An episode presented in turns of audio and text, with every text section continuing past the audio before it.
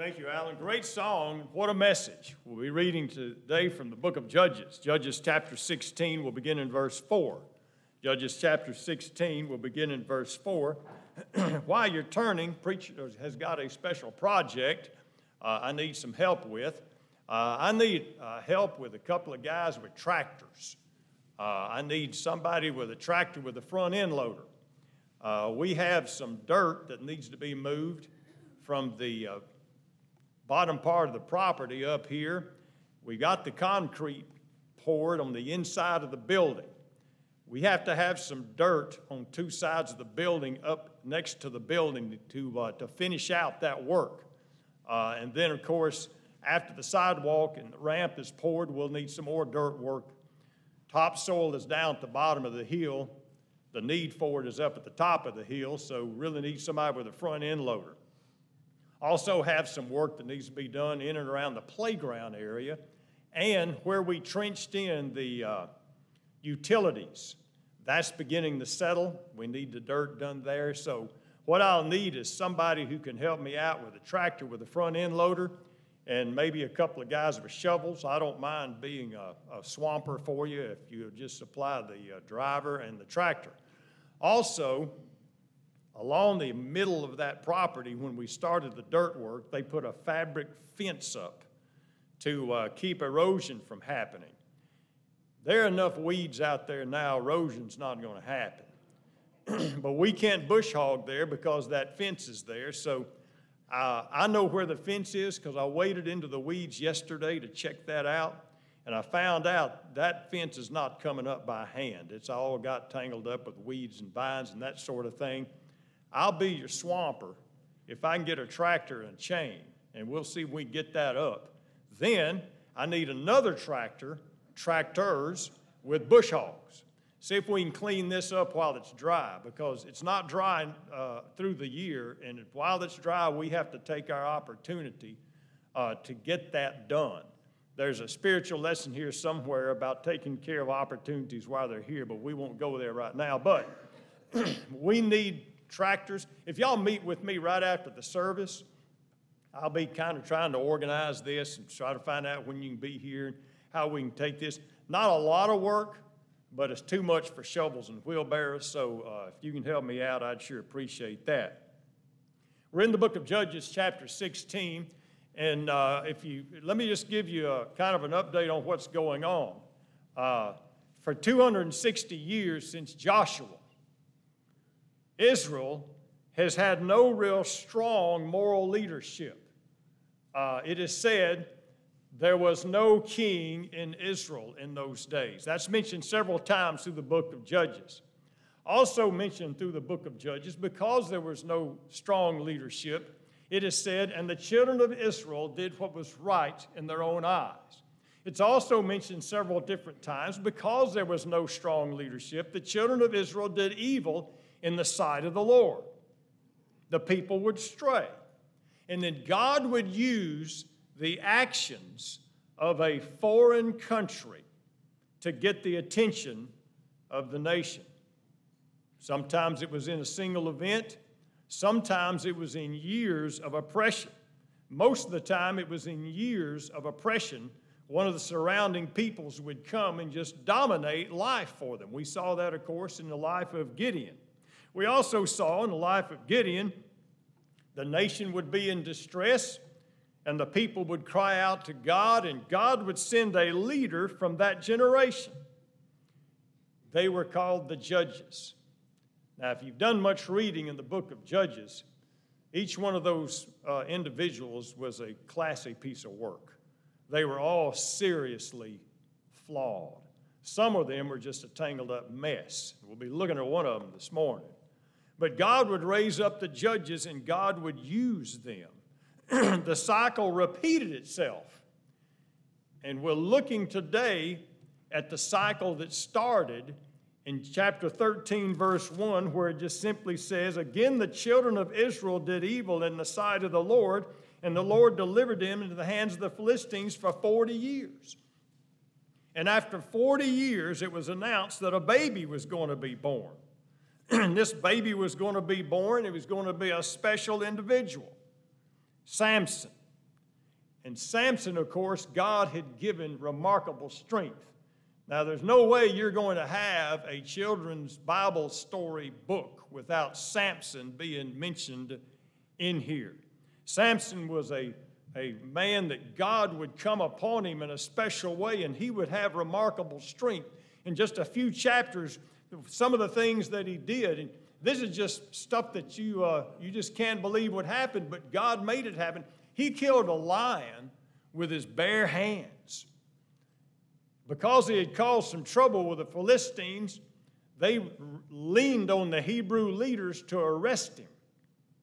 So they arrested Samson. He allowed himself to be arrested, taken to the Philistines, found himself surrounded by the Philistine army. He grabbed the only weapon he could find the jawbone of a dead donkey. You talk about special weapons and tactics.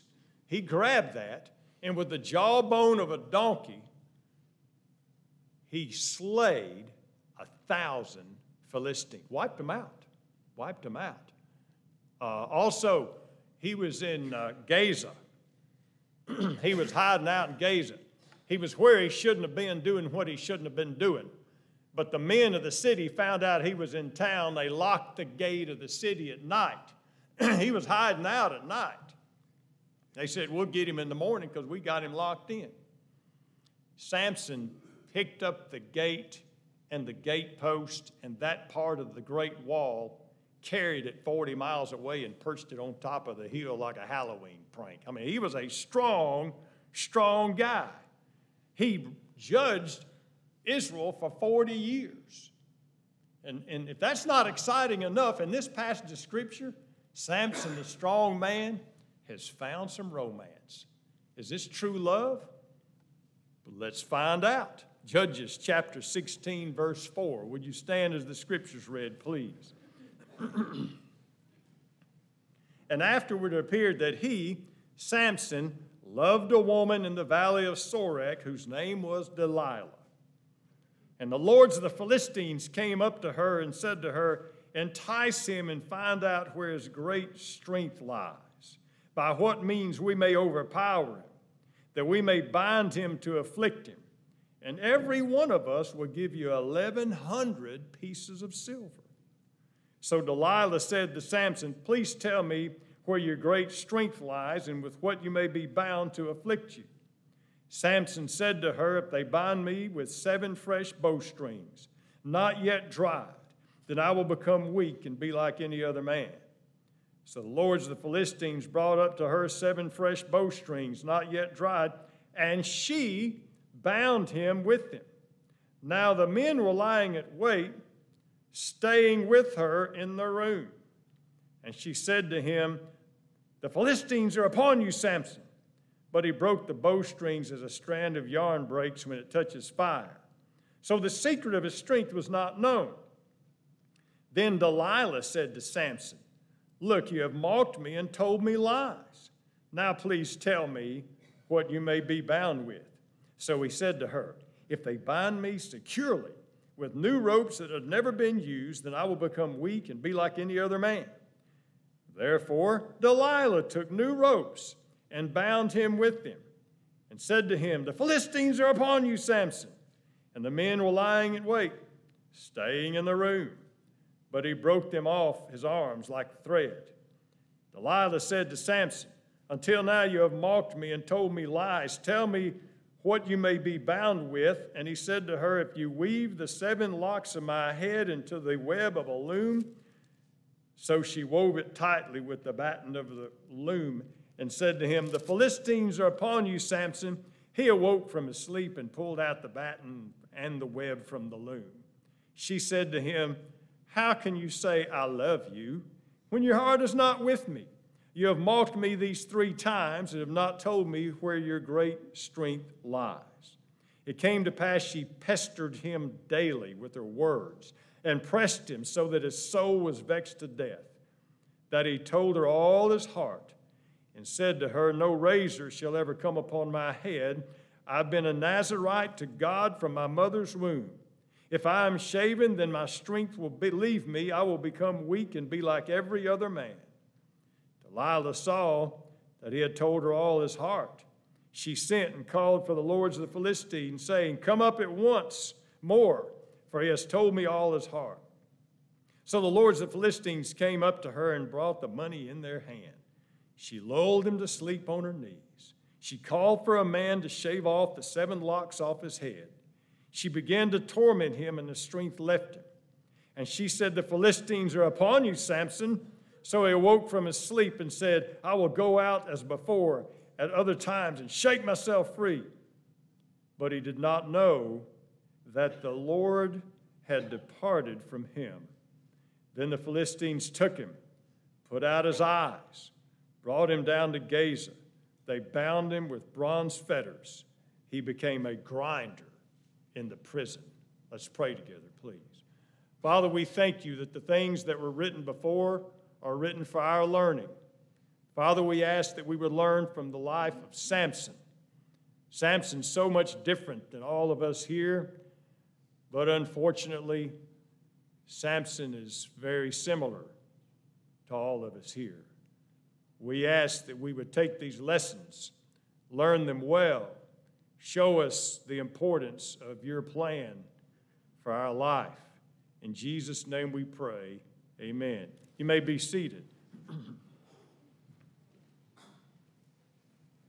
what happened here? What happened that the strongest man in Israel has his eyes gouged out, he's bound with fetters, and he's grinding grain in the prison. You see, the creature that normally grinds grain is an ox. He's reduced to doing the work that an animal would do. What happened here that his judgment is so clouded? Did anybody catch this here? that Delilah asked him the first time, Tell me what you can be bound with. And he tells her. Now he wakes up and he's bound with exactly what he told her he could be bound with. Exactly. Of course, he shakes it free. Then she asked him the second time. And he tells her what happened to his judgment. How can his judgment be so clouded that number one, he allows her to ask him these questions. Number two, once he finds out that every time he tells her what can hurt him, that exact thing is applied to him, and he does this over and over again. And what has clouded his judgment that he somehow, some way, doesn't detect there are other men in the room with his romantic encounter with his girlfriend? How's all that happen? How did this happen to Samson? Well, we see in the life of Samson the effect of the steady erosion of small compromises. And once a small compromise is allowed into our life, it becomes easier to allow another one and sometimes a bigger one. And once they get to a tipping point, the damage is irreversible. And what we want to look at this morning four compromises of Samson. These compromises started 20 years earlier at the start of his service as judge of Israel. And over 20 years, these compromises didn't seem like a big deal at the time to Samson, but they resulted in this. Let's take these lessons well. Starts all the way back, chapter 14, verse 1. He's a young man, still under the care of his mama and daddy. So we know this is at the start or even before his 20 year service to the country. And it starts like this now Samson went down to Timnah and saw a woman in Timnah of the daughters of the Philistines. So he went up and told his father and mother, saying, I've seen a woman in Timnah of the daughters of the Philistines. Now, therefore, get her for me as a wife. he sees a daughter in Timnah. He sees a daughter not of the Hebrew women, but of the Philistine women. And oh, she looks good. Said, she looks really good. Said, I want her. And as the custom was, the parents were to arrange the wedding. So he told his mama and daddy, now go get her for me. Now, the first compromise is that he ignored God's word. See, God's word was specific about the thing he was asking for, and that was, of course, a woman of the Philistines. And of course, let me say this this is a third woman mentioned in the life of Samson. So we understand he had a weakness here, not just for women, he had a weakness for Philistine women. Well, what's the problem? Turn back to Deuteronomy chapter 7. Deuteronomy chapter 7.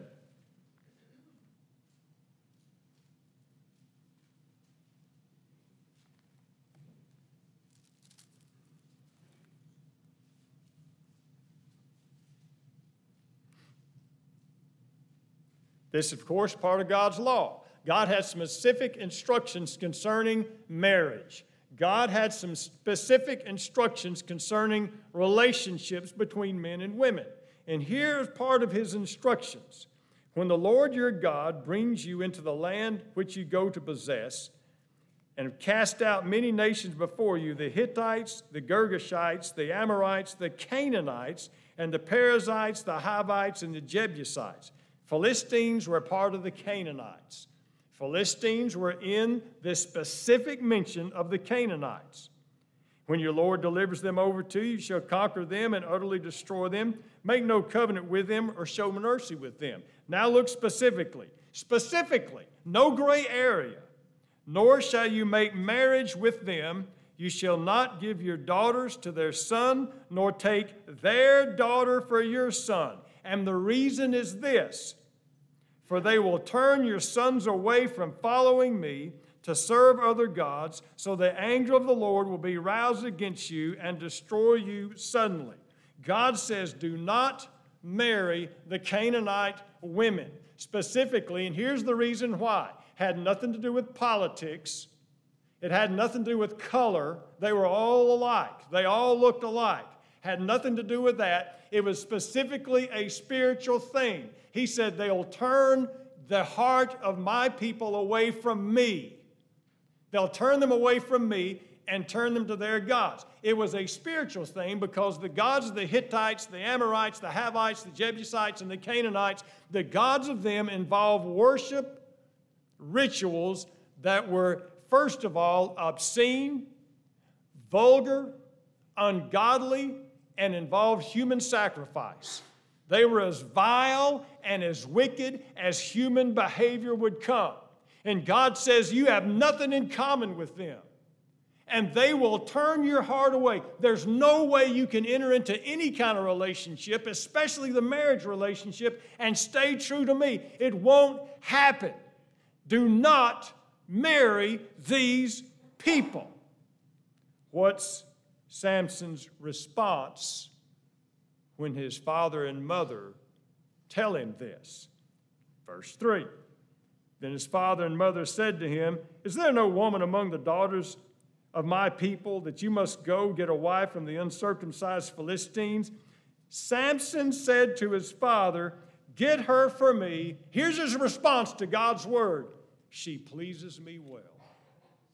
God said, Don't marry them. This is disaster. This is tragedy. They'll turn you away from me. And he says, Yeah, but she pleases me well. This is what I want to do.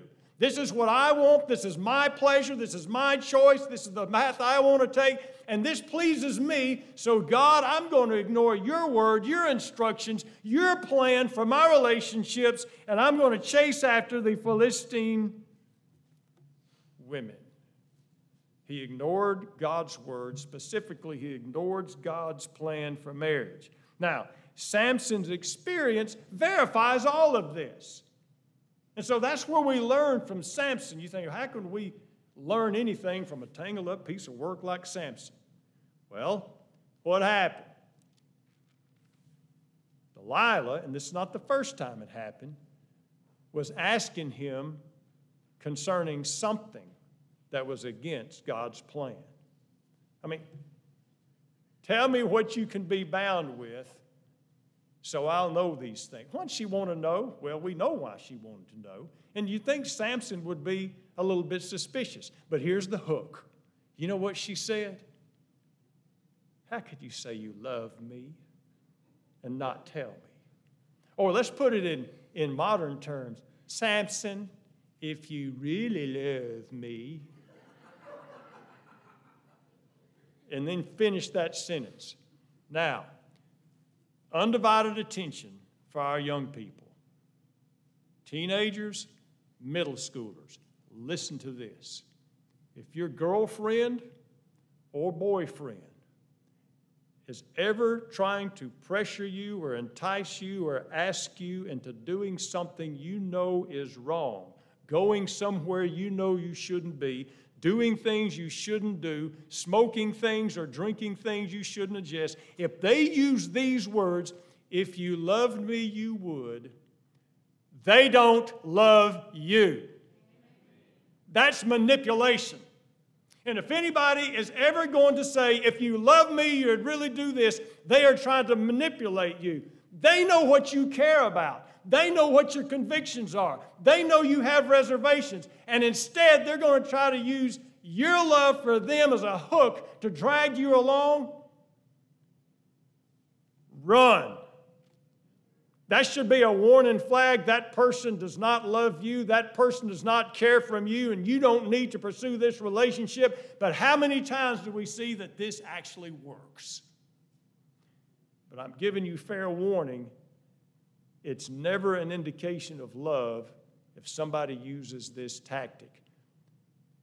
Samson's first girlfriend in Timnah did that.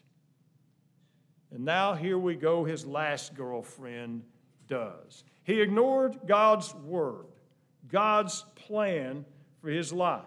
Secondly, he did not take seriously his commitments to God.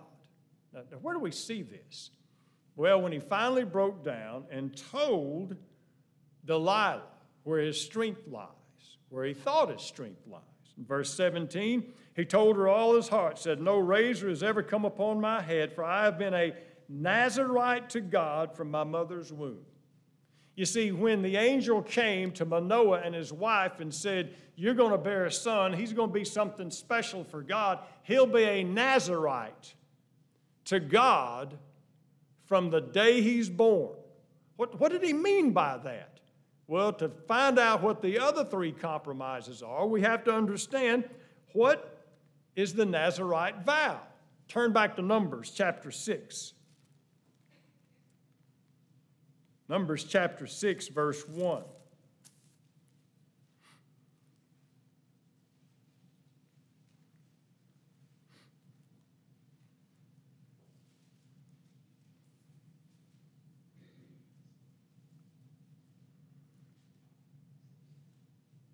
Then the Lord spoke to Moses, saying, Speak to the children of Israel and say to them, Whenever either a man or a woman consecrate an offering, take the vow of a Nazarite, to separate himself to the Lord, he shall separate himself from wine and similar drink.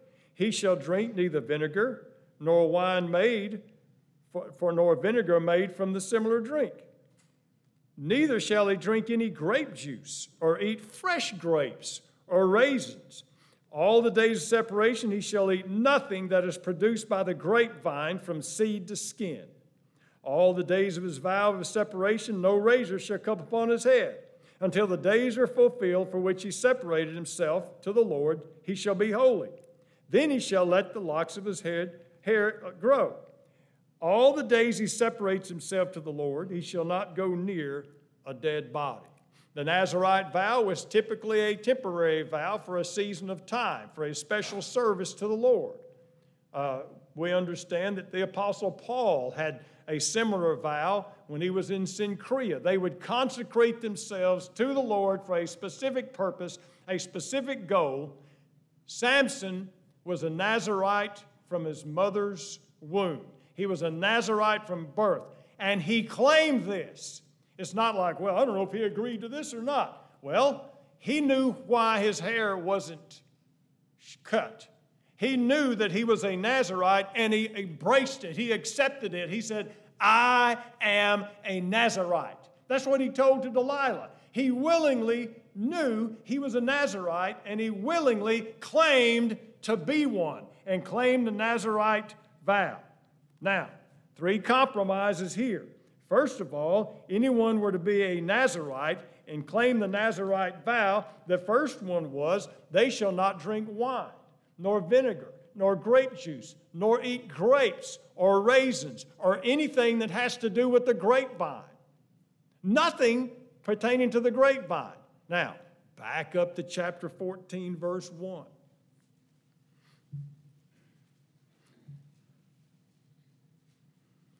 Judges 14, verse 1.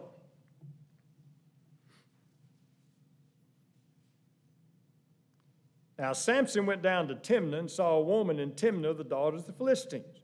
And of course, you know that he asked his mom and daddy, We're going to go get her. See, I like her. And it says in verse 5 Samson went down to Timnah with his mother and father and came to the vineyards of Timnah. Stop, stop, stop, stop. Where did he come to?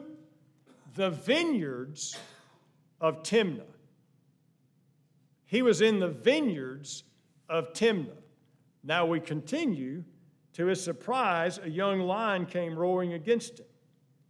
And the Spirit of the Lord came mightily upon him, and he tore the lion apart as one would have torn apart a young goat, though he had nothing in his hand. Verse 6 He did not tell his father or mother what he had done. Now, we get kind of caught up with the fact that he killed a lion with his bare hands. We don't maybe notice a couple of details here. Number one, he is in the vineyard of Timnah. His mom and daddy's not in there. They were so far away from him, they couldn't hear a lion roar. Now, I remember one time this little circus came to town in Magnolia, and they were, they were posted up in the Kmart shopping center.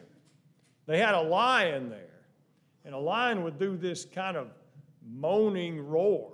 You could hear it all over town. I, have never heard anything like it. I, I, never, I didn't know they were that loud.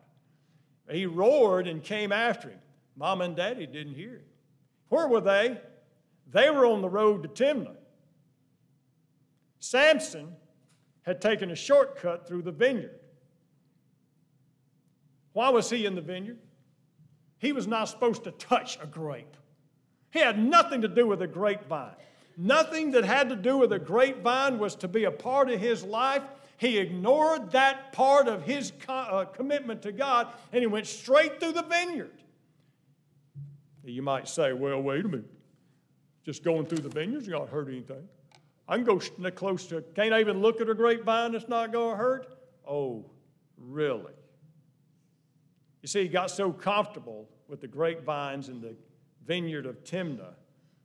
Notice what happened when he got to Timnah. In verse 10, his father went down to the woman, and Samson gave a feast there, for young men used to do so. Now, so what? Oh, do a little research.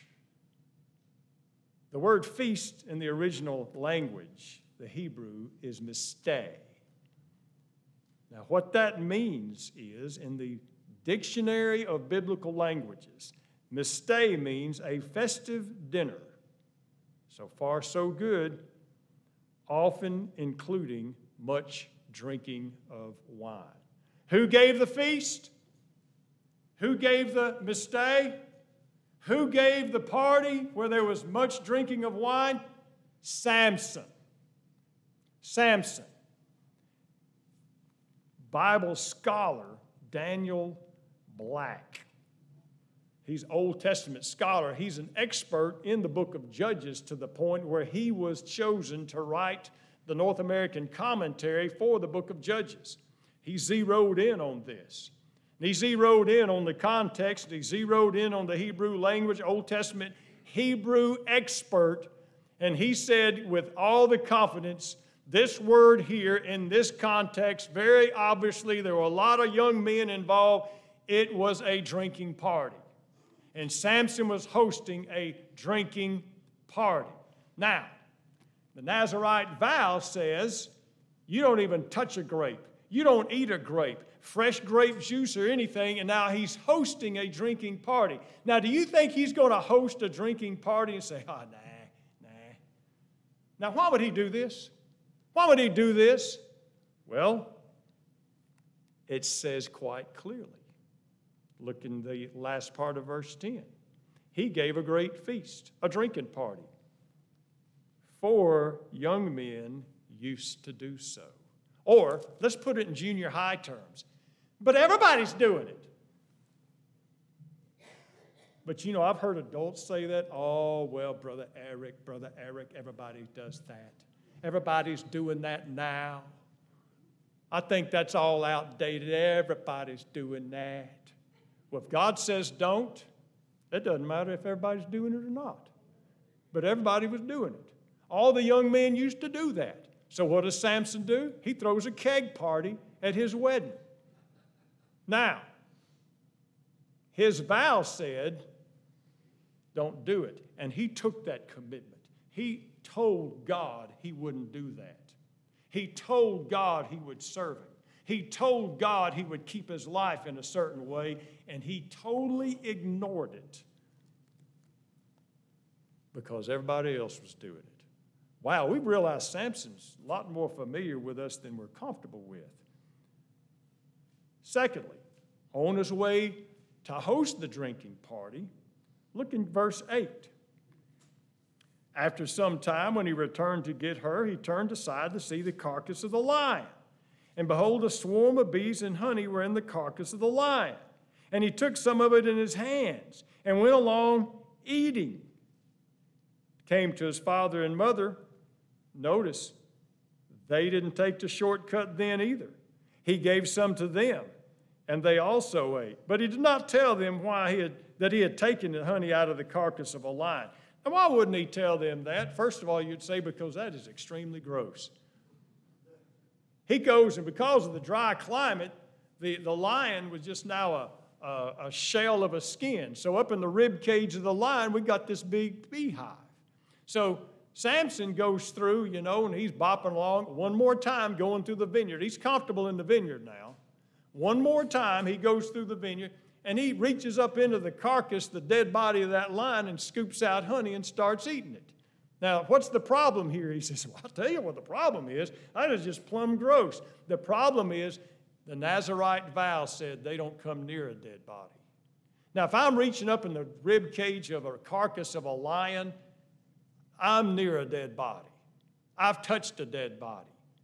He totally ignored the vow that he had taken. Do you see what the problem is now? He had told God something, and God's instructions for his life now meant nothing. Nothing. God's instructions meant nothing. And then the third compromise of his Nazarite vow, he allowed his hair to be cut. Now, he was correct in one statement, kinda. He said, If I allow my hair to be cut, my, my strength will be gone. Well, he was correct in that, but he was wrong when he said, That's the source of my strength. Oh, his hair was not the source of his strength. Because it says quite clearly several different times when he had tremendous strength, and the Spirit of the Lord came upon Samson and he killed the lion. The Spirit of the Lord came upon Samson and he slew them, a thousand of them, with a jawbone of a donkey. God's strength was what made Samson strong.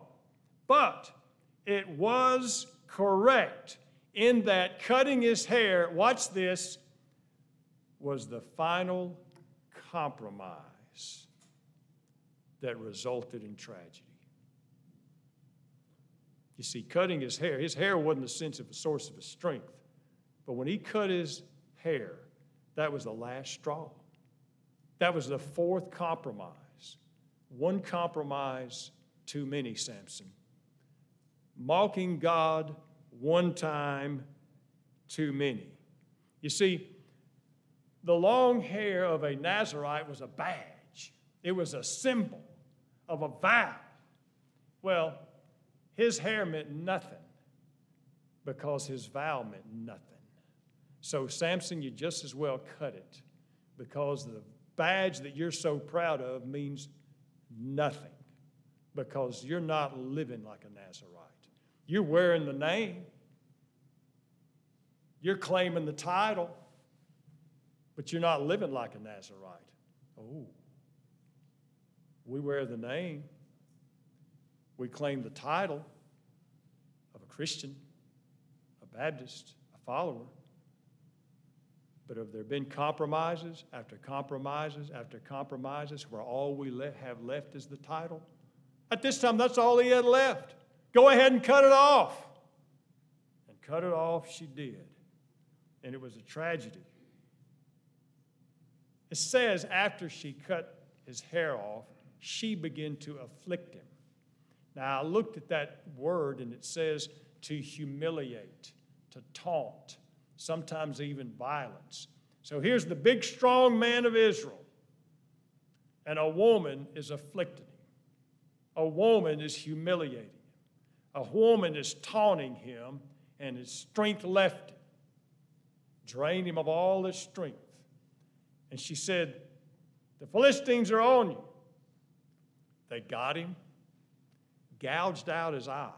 Now, I can't even stand eye drops. I mean, this is just horrible to think about this. So he's blind and he's in fetters and he's in Gaza. I guess that's the capital. And he's grinding grain in a prison. What a tragedy. What a tragedy. But there's a bigger tragedy. There's a bigger tragedy, and he's so caught up with himself. He's so caught up with doing things his way. And so caught up, so caught up to doing what he wants to do, and it pleases me well. That's the whole reason he was with Delilah, that he couldn't see the tragedy. But oh, what a tragedy it was. It says very clearly, verse 20, he did not know that the Lord had departed from him. You see, the tragedy is not his eyes. The tragedy is not his fetters. The tragedy is not that he's in prison. The tragedy is the Lord departed from him. Now, you might say, well, I thought God was everywhere. Oh, yes, but let me tell you what this means. Let me tell you what this means that the Lord departed from him. You see, for so long, he had ignored God's instructions. For so long, he had pushed God out of his life. God's instructions are cumbersome. God's instructions are cramping my style. I want this. This is my pleasure. This is my pursuit. God's in the way. God, stay out of my business. Stay out of my life. Quit trying to control me.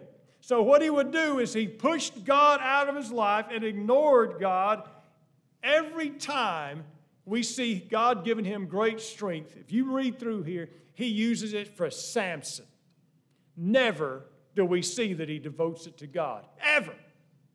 Every time God gave him special blessing, he used it for himself over and over and over. He seems to want God's influence out of his life. So God, watch this, gave him exactly what he was wanting. You tired of God in your life?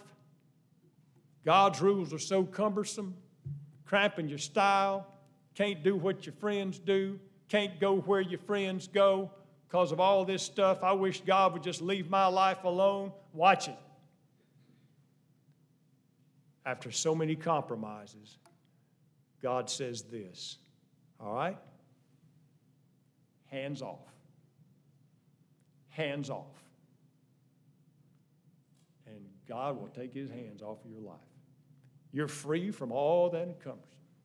But oh, what happens when the Spirit of the Lord departs? Saul, the king, happened to him. David said that it happened to the whole country. 81st Psalm, verse 12, well, verse 11. Just let me read this. My people would not heed my voice, and Israel would have none of me. So I gave them over to their own stubborn heart to walk in their counsels. And the country crumbled. They, they would have none of me. They didn't want me in their country. They didn't want my rules in their houses and in their life. So, hands off. And that's what happens when one compromise after another.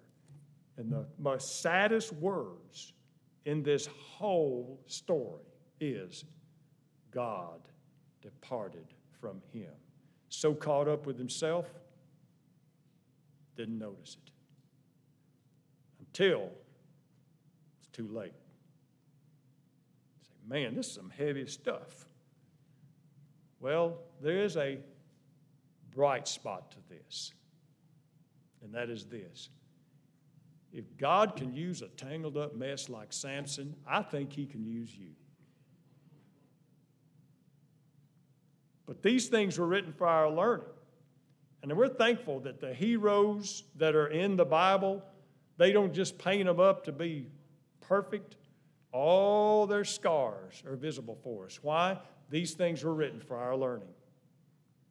Oh, how familiar these things are in the life of Samson in our world today. Don't make the same mistake. And if we see compromises happening in our life right now, now's the time to turn the tide. Now's the time to turn it around. We can always have that opportunity to make it right. And always know this God still was able to use Samson. Didn't turn out well for Samson. How much better could it have turned out if he had used what God gave him in a more positive way? We don't know. We don't know, but the hot mess of his life that he had made, God was still able to do something with it. And God can turn any life around and do something with it, including yours and mine. If you got business to deal with God, today's the day as we stand and sing.